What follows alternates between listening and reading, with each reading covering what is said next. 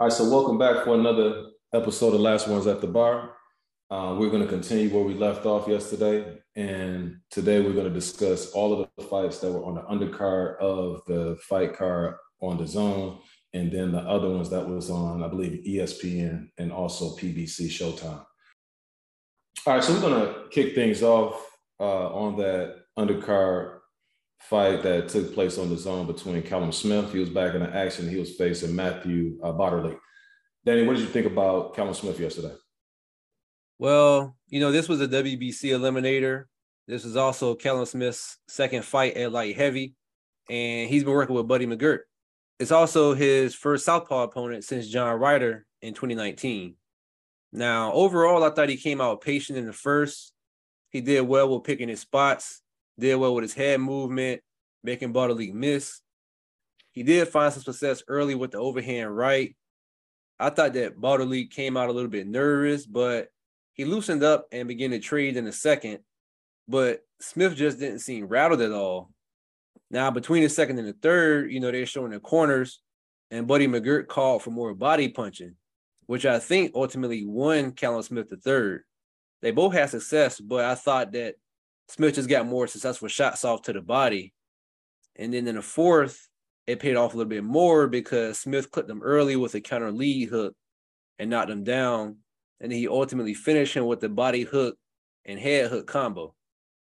Now, when you ask what I think, overall, I was impressed. I was also very impressed by McGirt's coaching of him and his ability to listen and implement. I think that was the right move, getting him in his corner. And you know, in terms of where he goes from here, he said he wants to fight Beterbiev. And he's in line for that since this was an eliminator.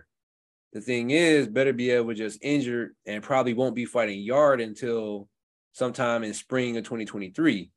Now, assuming that happens, and possibly he unifies against Bivol later that year. Smith's kind of going to have to bide his time until maybe 2024 but I do think that he'll be able to keep himself aligned for a title shot, even if it isn't Beterbiev. The version of him that I saw on Saturday, I will put him around third, maybe fourth in the division behind Beterbiev, Bivol, and Zurdo. But it was a good showing for him. Uh, his first knockout against Castillo at light heavy was a devastating one in the second round. And this one was pretty devastating in the fourth. And so he's shown that he's been able to listen well and adjust well in fight, and he just looks more strong and powerful and less drained at, at light heavy. So good showing for him. Either you guys have anything else to say about this one? No, I took a main nap during this fight. You know what I mean? I was busy.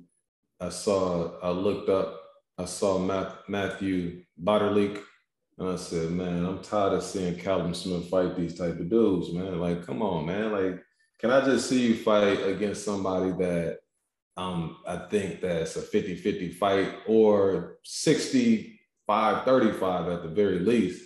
But you know, you can beat the thing on uh Liams and Matthews and you know those type of dudes that be fighting on those UK cards. You know what I'm saying? You you more than capable of doing that. I know that. Then you're gonna put you in a situation where you're gonna fight against one of the top guys, a, a Canelo caliber or a Beterbiev, and they're gonna put them paws on you. So I just want to see him fight at least somebody that's dangerous, like maybe even somebody like a uh, like a John Pascal or something like that. That's all. Just let me see that, Calvin Smith, and that's all I have.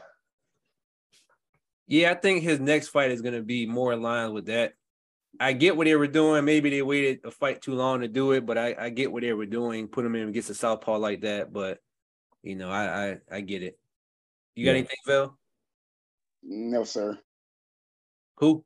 Moving right along, then we had a heavyweight clash. Before the heavyweight clash, we had Filip Hrgovic against Zhilei Zhang.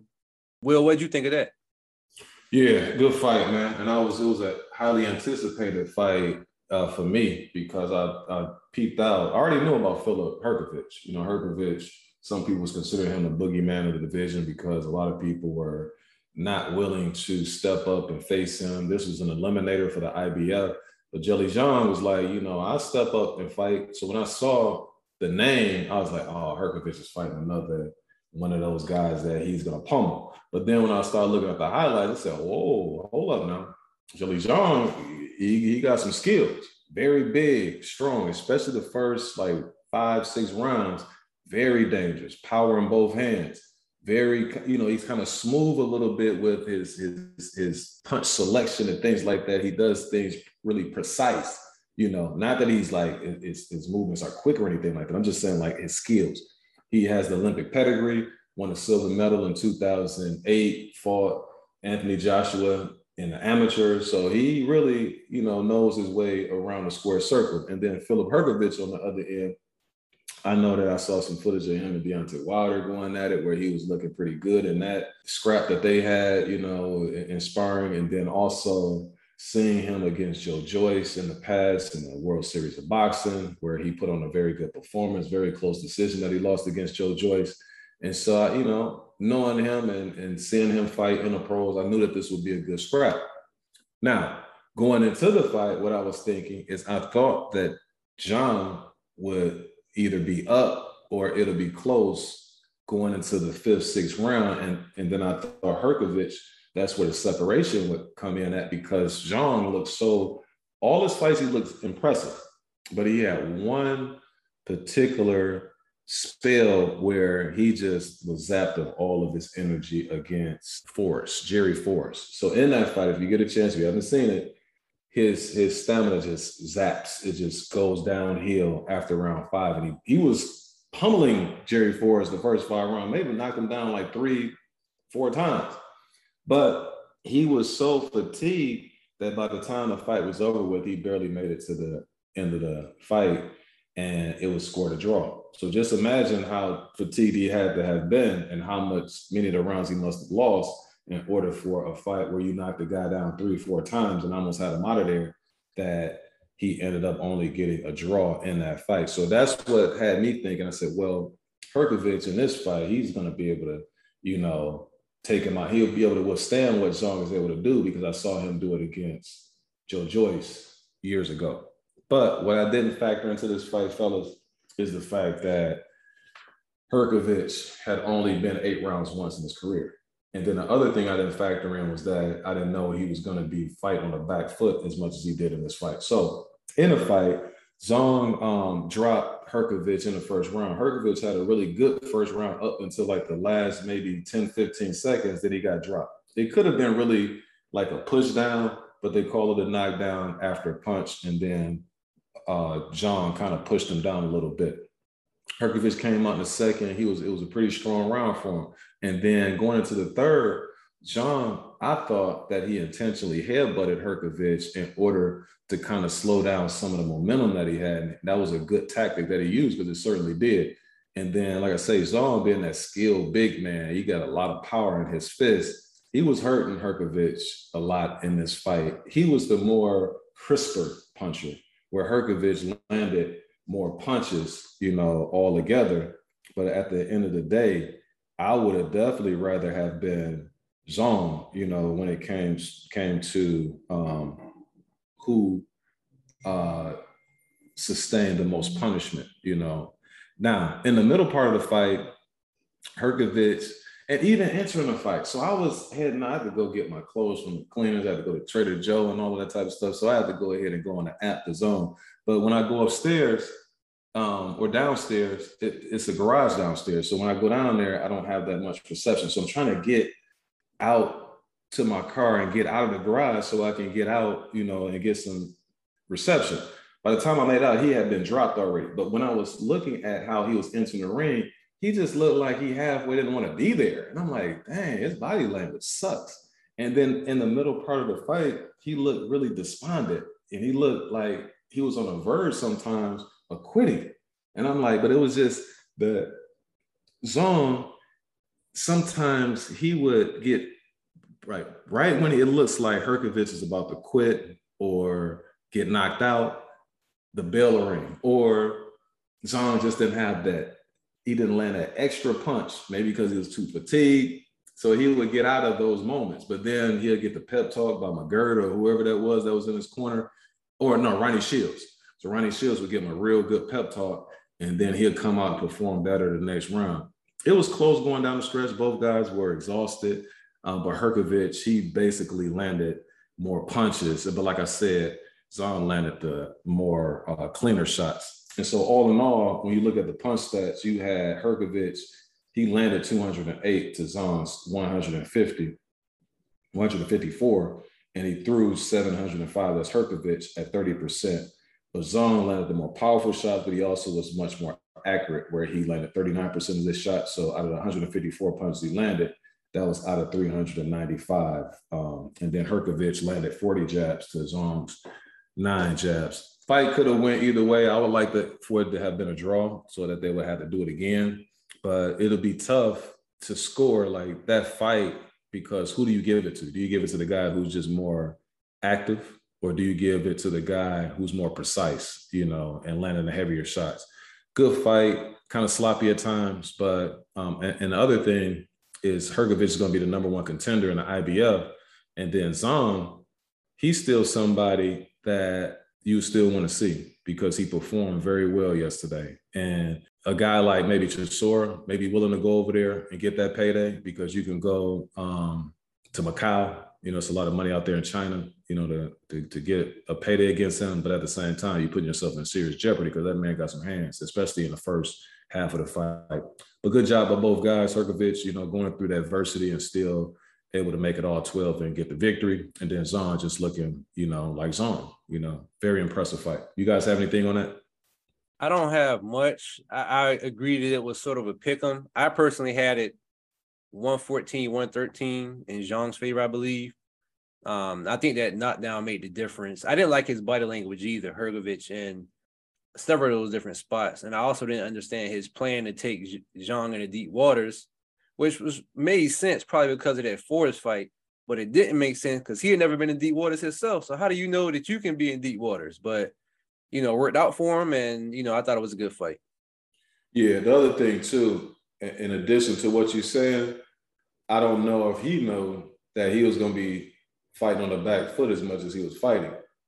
And so that also contributed to his stamina issues that he had because it's harder to be boxing and moving away from somebody than to actually be p- applying the pressure to the other person. True.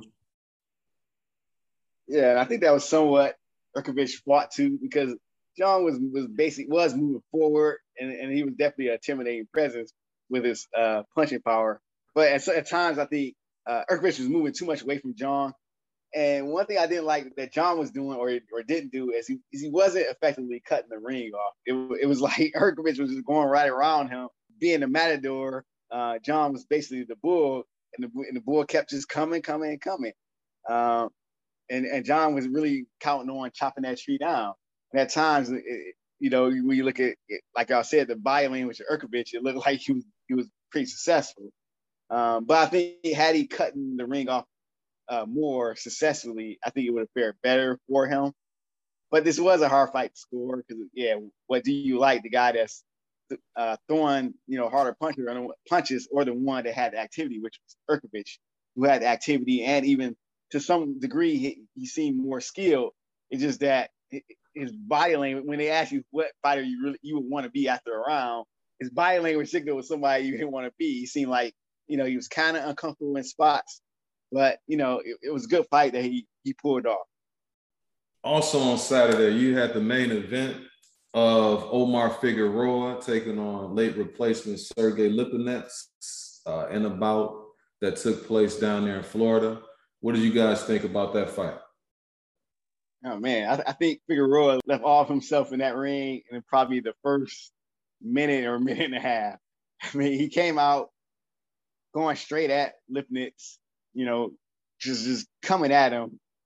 And, and I don't know if he wasn't prepared for what Lipinets was going to do, but Lipinets just start, you know, finding pretty hard with, with going to the body, going to the head. And it wasn't like Lipinets was throwing jabs or anything like that. He was throwing some hard, just hooks. Just, I mean, the punches was hurting me, and I was just watching it. And uh, Lipinets put Figueroa down in the second round with a, a, a weird right hand, which it was funny because it landed on the way Figueroa was, was positioned and landed on the right side of Figueroa's head, you know, and then put him down. Man, and, and it, it was a hard shot that I saw, but Figueroa got up, but but then I knew that this fight is not going to be good for Figueroa. It's, it's not going to be good. But it was a lot of inside work from from both fighters uh, most of the way after that after that point. Uh, but about about the fifth round, I think uh, Lipinets started snapping Figueroa's head back, and he was laying these these these these right hands that were just vicious. And I was just like, this fight, even though it, it was kind of like it, it, it was a, it, was more the responses to those punches too that that that we saw bouncing off Figueroa's head. I just knew that it wasn't to fare well for him. I mean, Lipinets did a good job going to the body and going to the head, uh, and there were just some vicious punches.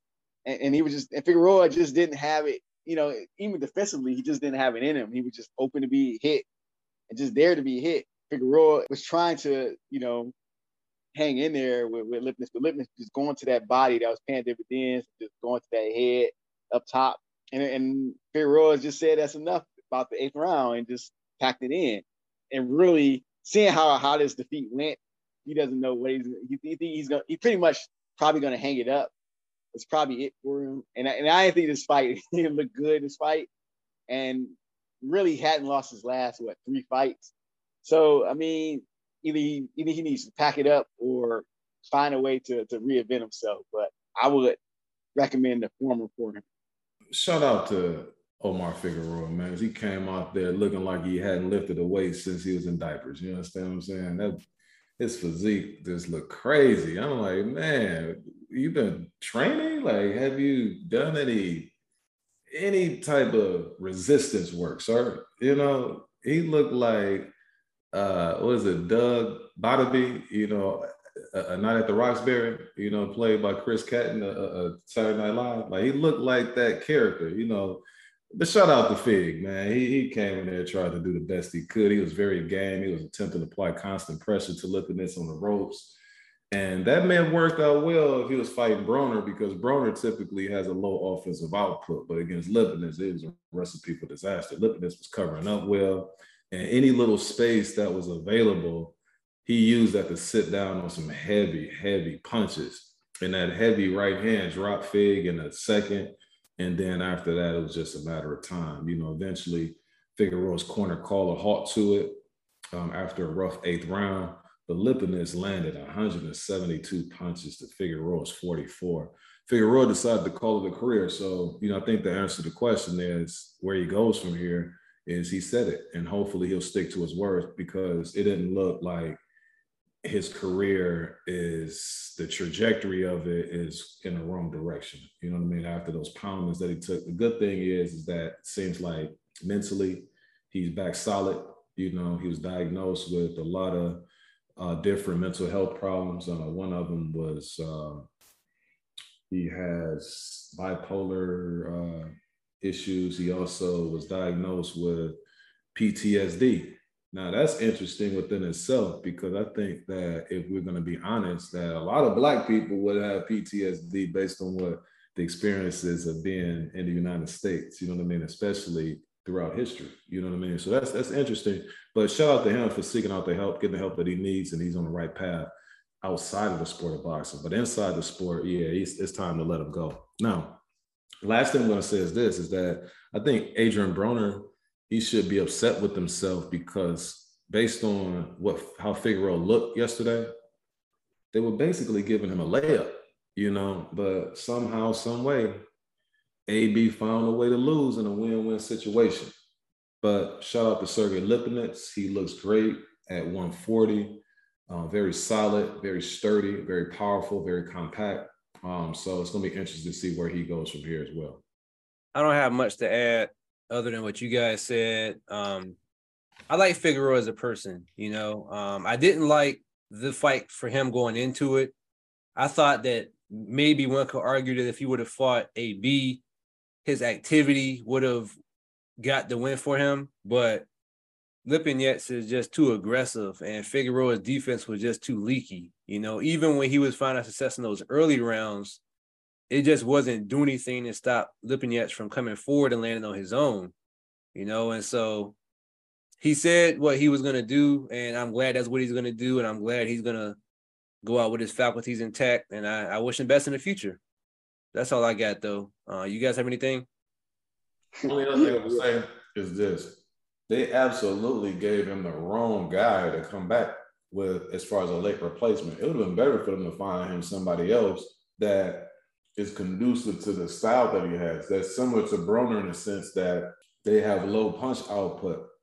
That was the worst possible style that you can come back to. It's against a guy who wants you to come to him and then also can crack like he can and as strong as he is. Yep. So I just think that they, they didn't do him any favors either. Maybe they were trying to do put him in that situation because they want to see him retire, you know?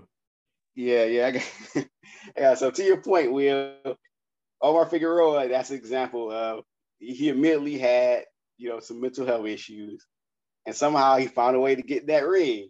And the way he looked, you know, his pudge and all that, and looking half trained, I guess he was just trying to lose that weight. And he did it. And that's the result of it. You know what I'm saying? That's the result of getting the ring and trying to train for a fight, trying to fight your way back. And you deal with mental health issues. Now, granted, it, it was a, it was a, a level playing field with Adrian Broner because Broner's doing the same thing, probably in weight issues also because they I heard he was you know partying and, and probably having trouble making weight. So it was kind of a fair shot, you know. So fair play, but that's the result of it. Shout out to Fig, man.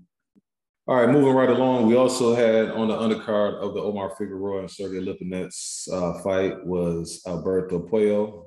He took on Borderjan Akhmedov. Uh, Danny, I know that you wanted to talk about that one. Uh, what did you think about that fight?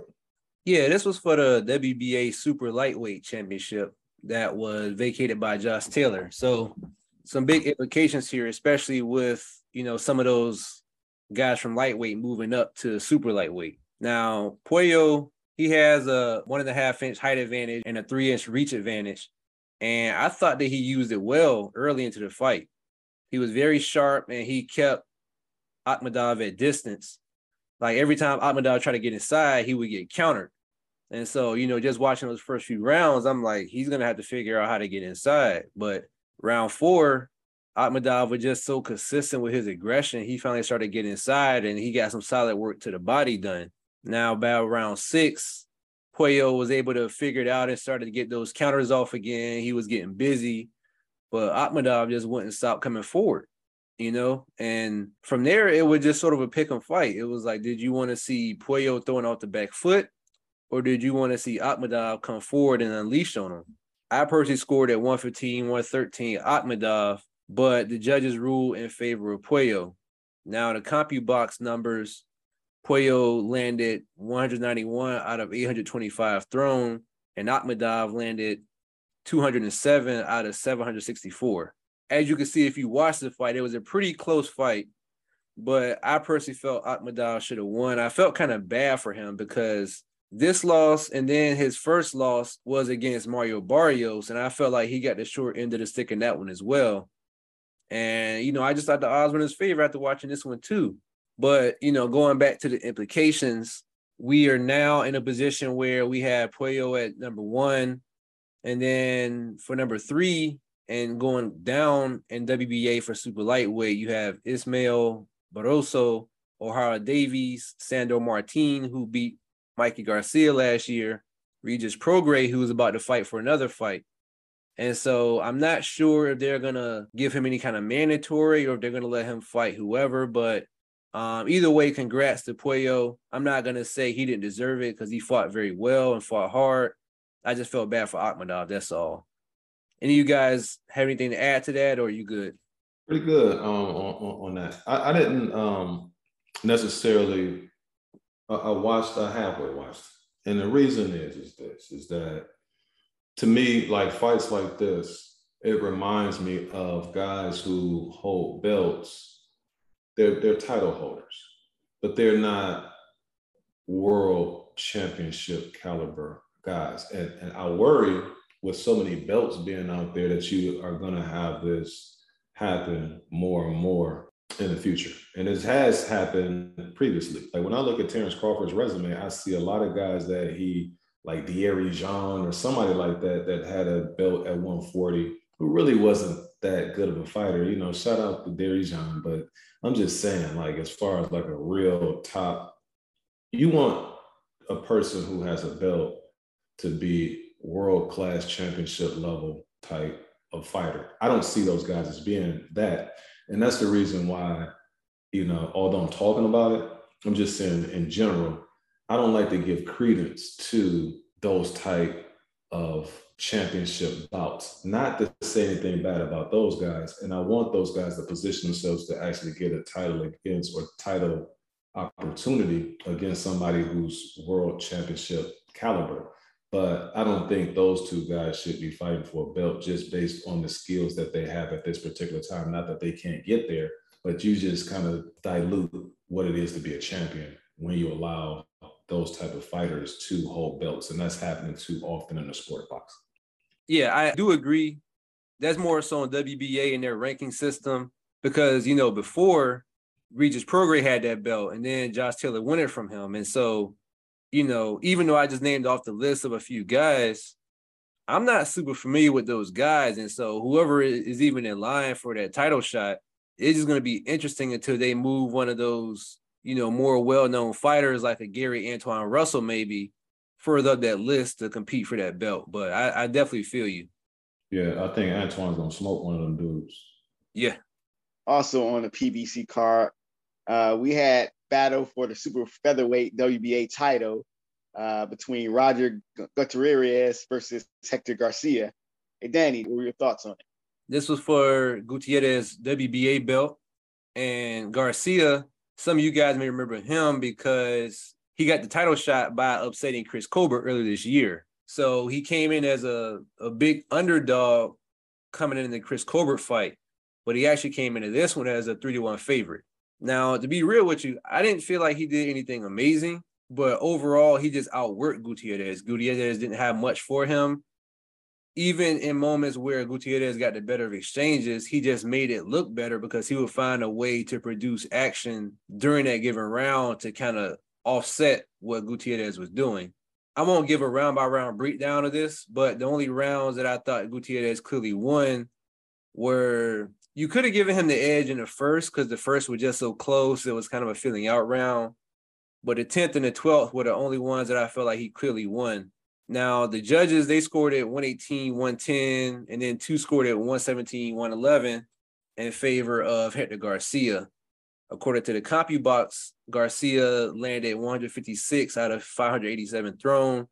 Gutierrez landed 116 out of 531. And so he won that belt. And actually, both him and Puello, both of them are Dominicans. So it was a good night for the DR because both of them are champions. And I think Puello was actually the first Dominican in history to win a belt at 140, a world title. And so going back to 130, the three champs of that division are Hector Garcia, Joe Cordina, and Shakur Stevenson. So the interesting thing is that all three of them fight on different channels. Cordina fights on DAZN. As you can see, Garcia fought on Showtime and Shakur fought on Top Rank slash ESPN. So I don't know if any of them are going to be even in the position to unify. Shakur has a fight lined up already against Conceição. And so I don't know what's going to happen with the 130 pound division in terms of any unification, but we'll see. Do you guys have anything? No, I don't have much. Just uh, props to Hector Garcia.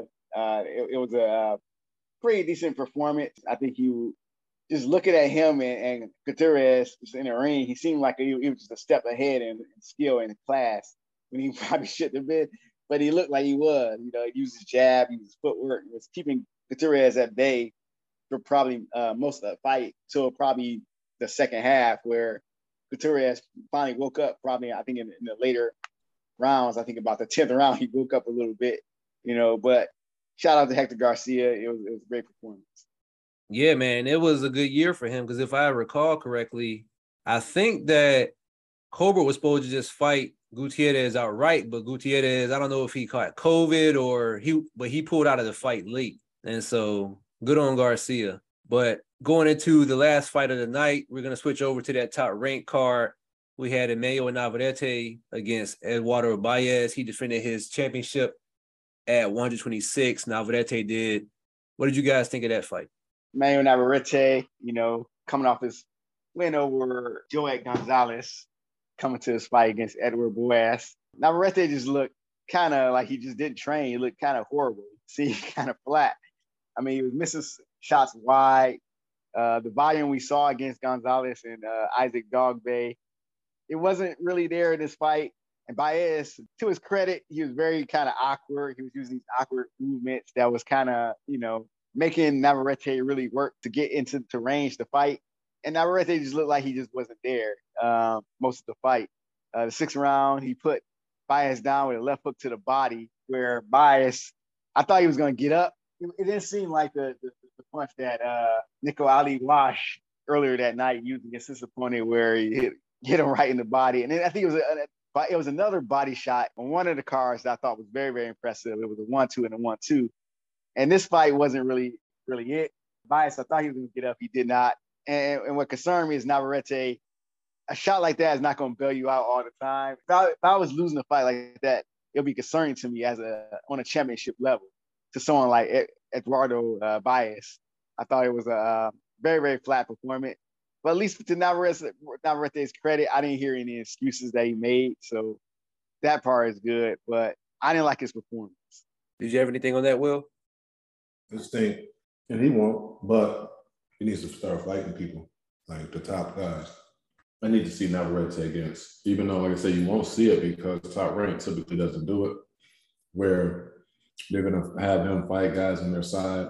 They may wait till Shakur moves up. They may feed him to Shakur. But I just want to see, like, this is, to me, that's the reason why I didn't chime in on the last topic. A lot of these fights, not that they're meaningless. I think this fight was meaningless. I don't think that it does anything for Navarrete either way. He came in um, during the weigh-in. He looked like he needs either to move up or he didn't train well for this fight. He could barely like he was hyperventilating. Why to do that to fight that guy? Like just didn't make any sense to me, you know. But saying all that to say, I want to see this dude finally start mixing it up. Get you know, unify the belts or something, man. We seen you beat these type of dudes already. Rey Vargas, I wouldn't even mind seeing like a Max Saad. Now I know they're on the other side, and that's what is so frustrating about the sport of boxing is that it's like you can't you you already know that it's less likely that you're going to see some of these balls. Oh, this dude fights on DAZN. Mauricio Lara, like I wouldn't mind saying that. I wouldn't mind saying that Josh Warrington, somebody where you mixing it up against the upper echelon, top level guys. Those are the fighters who should be fighting for those belts and things like that. Not no dang on um, Gutierrez against Garcia. Like that's not those dudes are the lowest level champions that you possibly have. I'm not taking a dump on those guys. I'm just saying that they're running the sport. All they're doing is having them available for the next guy that they want really to have that belt. They just holding it. And what's the thing that makes it even more frustrating is that what a guy could do is that seems like a huge accomplishment for some who you will say, oh man, he had the belt at this weight class. Then he moved up because you fought and you picked a guy that caliber who has the belt. They need to eliminate that sort of thing where once you get a belt, it should be a certain level caliber guy who has that belt. Now, that guy who has the belt that you defeated, you might upset a guy who's the world championship level, but you had to go through him in order to get that trinket. But you know, again, this, he didn't look good in the fight. You right, Vale. But at the same time, I just think it was a waste of time.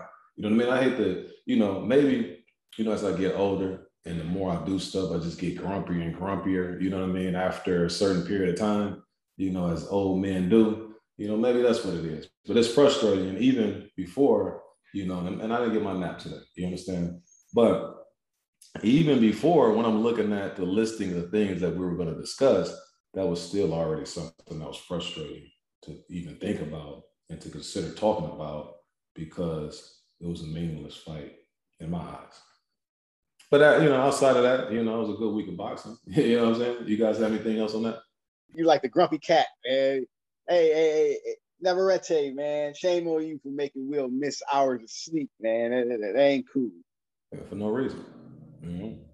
Now, last thing that we're going to discuss, man, you got a pretty interesting crossroads fight that's going to take place August 27th between two guys who are in need of a victory. And that's my main man out of Puerto Rico, Jose Pedraza. He'll be taking on a gentleman from Accra, and that's Richard Commey. Who do you guys like in that matchup?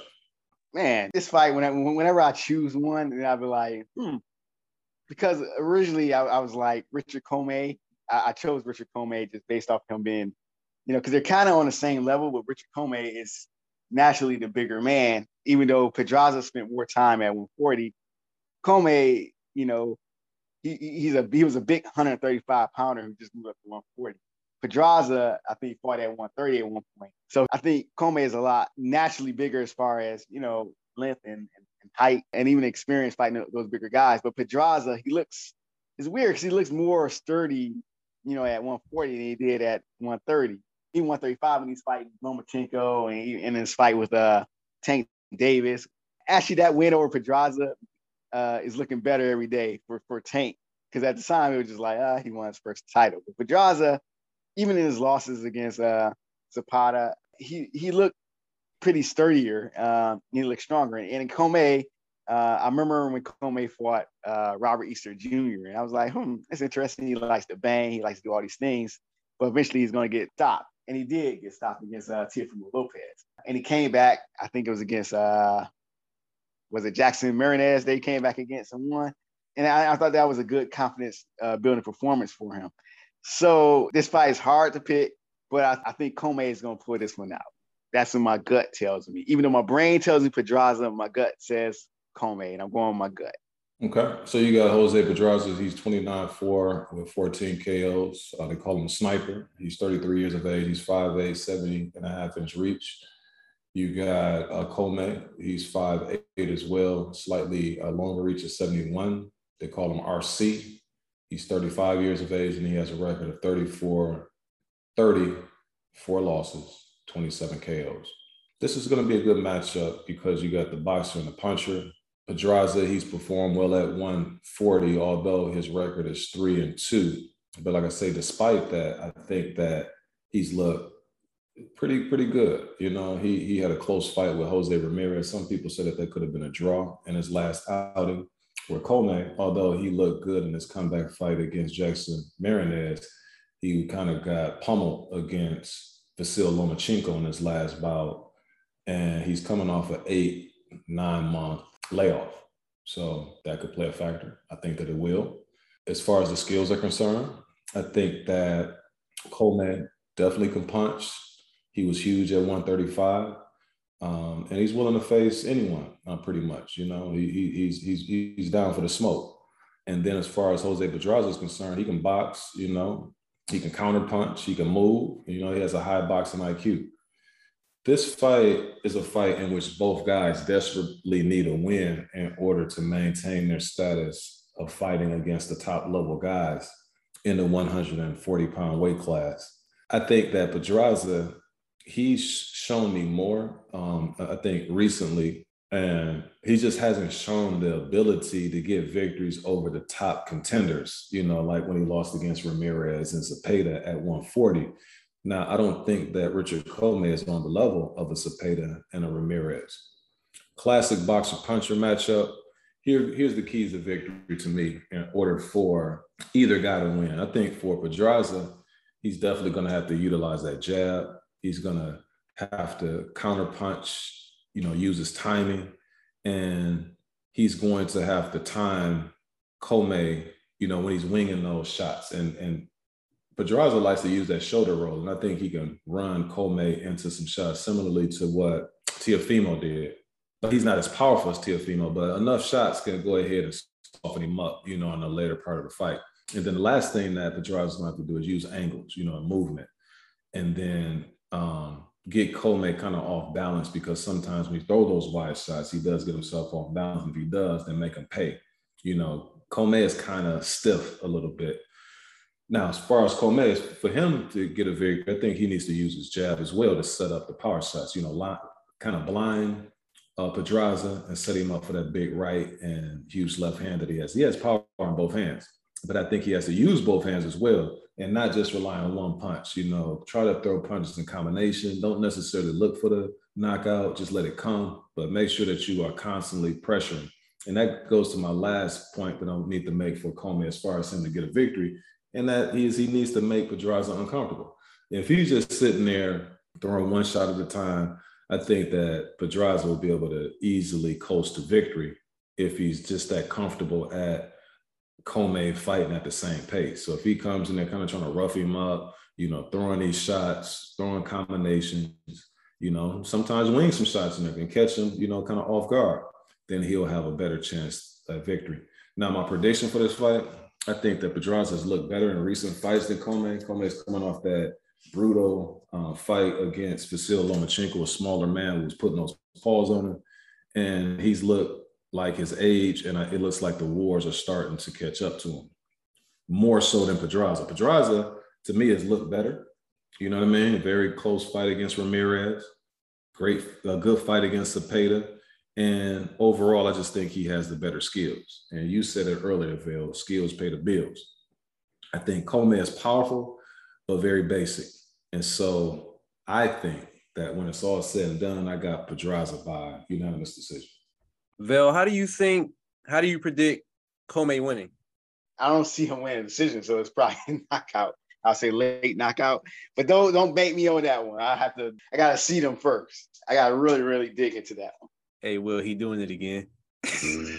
oh man, y'all, y'all trying to make this official, man. I gotta, I got, I, I gotta really look at them. Them two guys, I gotta look at. He's asking for a prediction, so you can give you credit if you get three points two points, one point, no point. That's all he's trying to do. It's, it's not a trick question, sir. For the listeners, well, I'm going. I'm going my brain in and say say uh, Pedraza by decision. All right. That's that. See, I could have did that easily yesterday with Usyk. Like that's would have been the safe bet. You know what I'm saying? But you gotta go with your convictions, sir. You know what I'm saying? Go out on a limb. Well, my my brain didn't fail me yesterday when I when I thought Usyk was going to win a decision. He just totally changed up uh, support. I'm just telling you, man. I'm telling you, it's the gut versus the brain. Sometimes you like to go with your gut because you just feel something. My brain is analytical. It, even when I don't understand what I'm thinking, it makes sense. And I know it don't make sense, but it makes sense. so basically, you're the opposite of Alexander Usyk, who's a man of true belief and faith. You know? Man, that dude uses his brain at ring, man. He uses the only thing is he uses his brain on the fly, but he uses his brain at, at ring too. Okay, my bad, AJ. I mean, uh, I was just messing with you, man. For the listeners who wasn't aware, all year we've been kind of doing these predictions, but we've been taking a tally of them, and so we haven't figured exactly what's going to happen at the end of the year for whoever wins, but we've been keeping a tally, and so that's that's what all that was coming from. But I'll get mine really quick on that note. They had pretty even records. They had pretty similar measurements. Pedraza been at 140 longer, like you guys said. I'm gonna keep mine short and sweet. I think Pedraza has more tools in his toolkit. I think he's slick enough to avoid big Commey's bigger shots, which is the majority of what gives him this chance here. And so I think that he will be able to withstand Commey's power. So I'm gonna give it to Pedraza by decision as well. Thank you, sir, for that uh, sound prediction. You know, I think we all understand where you're coming from. Do you guys have anything else to say before we wrap this one up? No, sir. Okay. Um, the last thing on the way out uh, for this particular episode, I know Danny. I'm not sure, Bill, if you have any other platforms that you would like um, others to support or some of the followers of this podcast to follow and support as well. Um, if you do, if you don't mind, you know, sharing that information with those who are listening. No, I really don't. This is my boxing platform. Uh, any other platform that I will probably be on, or you might see me comment on, it's way outside of boxing and in, in other avenues like, you know, movies and, and things of that nature. So if you like horror movies, I have there's a horror movie channel called Horror Movie Warriors, uh, led by one of the uh, women that I went to high school with. Then there's a, a 80s movies podcast that I follow by my main man Jake. It's called Jake Blaster Productions. I saw his last post. He, it was a, a the top 10 Nintendo games of the 1980s. Check that out. That's pretty much it. Yeah, as for me, I have talked about my brand Monarch a few times on this platform. I actually recently just launched a podcast under the brand. Uh, what I am trying to do with that podcast, um, my own story with how that brand started. I kind of talk about that in the first episode, but my goal for the podcast is to sort sort of be a storyteller with entrepreneurs and those in the mental health field and self-care and and just about community as well because that's sort of what my brand stands on and so i have officially launched that again the first episode is more so me just telling my story solo but i posted the second episode where i'm talking with a friend that i had co-founded a startup with i'm no longer a part of it but he is and uh, they're a multi-million dollar startup at this point, and so it was a very good conversation, I believe. And so I'll just continue to have guests on, and we'll talk about a lot of different things under those realms. And so, if you guys want to check that out, if you go to podcast.themonarchbrand.com, uh, you'll see those first two episodes and any episodes I post from here. All right, bet. Yeah. So for me, what I would just say is to stay tuned with us or in tune with us by following us on Last Ones at the Bar as far as Instagram. So if you just type that in, you'll you'll see some of the things that we put out um, on there. And then every so often on Twitter, you know, you can follow us there. Um, I also want to shout out Ty Finney. Um, he's a gentleman who does a podcast, or not necessarily a podcast, it's a YouTube YouTube station where he invited me on this week. I was on there Tuesday, and we talked about uh, numerous amounts of topics. Uh, it was fun. Um, I just want to stretch us out where we are um, exposing ourselves more, you know, to our knowledge that we have of the sport, and get people to, you know, spread our wings, you know, if you will, you know, and, and always get it back to this particular podcast because to me, this is my baby right here. You know what I mean? And I think it's all of our babies where um, this is kind of like we get we got our start from. You know what I mean? So I always want to circle back to this platform um, because this is where it all started. But also, you know, reaching out to others who are like-minded. And Ty Finney is one of those people that I consider um, a good spirit. You know, anybody that has that uh, work ethic, anybody who has that love for the sport of boxing, I love to, you know, mix it up with them, not necessarily go back and forth, but share ideas, see what their perspective is on certain things. And he provides that opportunity. He also wouldn't mind uh, if you fellas would, wouldn't, you know, would, would, would like to, you know, stop by there. But I plan on going on different stations, different networks, and then also inviting people to come and share their ideas with us. You know, I want to expand this thing. I told you, I think it was last year at the end of the year that I was saying this year it was about branding, now it's about expanding. And I think that I look at it from a perspective of how you have like certain rappers or you have certain entertainers, it's their time where they take off and then they become what it is that you know them as you know, the top level performer or entertainer that they are. For instance, I just always think about guys like Master P. I think of guys like Young Jeezy. I remember when, before they became who they were, that when it was time for them to go ahead and make it to that next level, you start seeing them on every feature. Like they'll be on this, they'll be on that. And then finally, it was to the point where they were that particular person that everybody else wanted to do features with. And so that's how I see us. You know what I mean? Like getting the information on as much as possible but as far as Ty Finney is concerned, you can follow him um, at TF I N N E Y, and that's 3319. So that's T F I N N E Y 3319. That's his channel. And he does um, a YouTube channel. It's live. Um, and, and, so you can catch that. You know, like I said, I appreciate him for reaching out and asking me to come on. I had a really good time. Um, but that's that's how you can reach me you know, or reach us, you know, at those different uh, on, on, those different handles. Anything else you guys have before we wrap things up? Oh yeah, yeah, yeah. I, ch- I checked them out. I checked out y'all podcast. Uh, it was enjoyable. Uh, I look forward to it. My main man, he wants to have me on, have us on. That's cool. We'll figure it out. Will, you said it beautifully, so I won't belabor, but we're all about expansion and just you know, boxing is a craft and we respect that craft, but we're all about getting better at our craft too, as well as in terms of podcasting and, and collaboration and community. And so uh, just stay tuned, folks. On that note, man, that was a very good way to end it, Danny. So it's nothing much more that we can say. Uh, hopefully you enjoyed it. Catch you next time. Peace. Peace.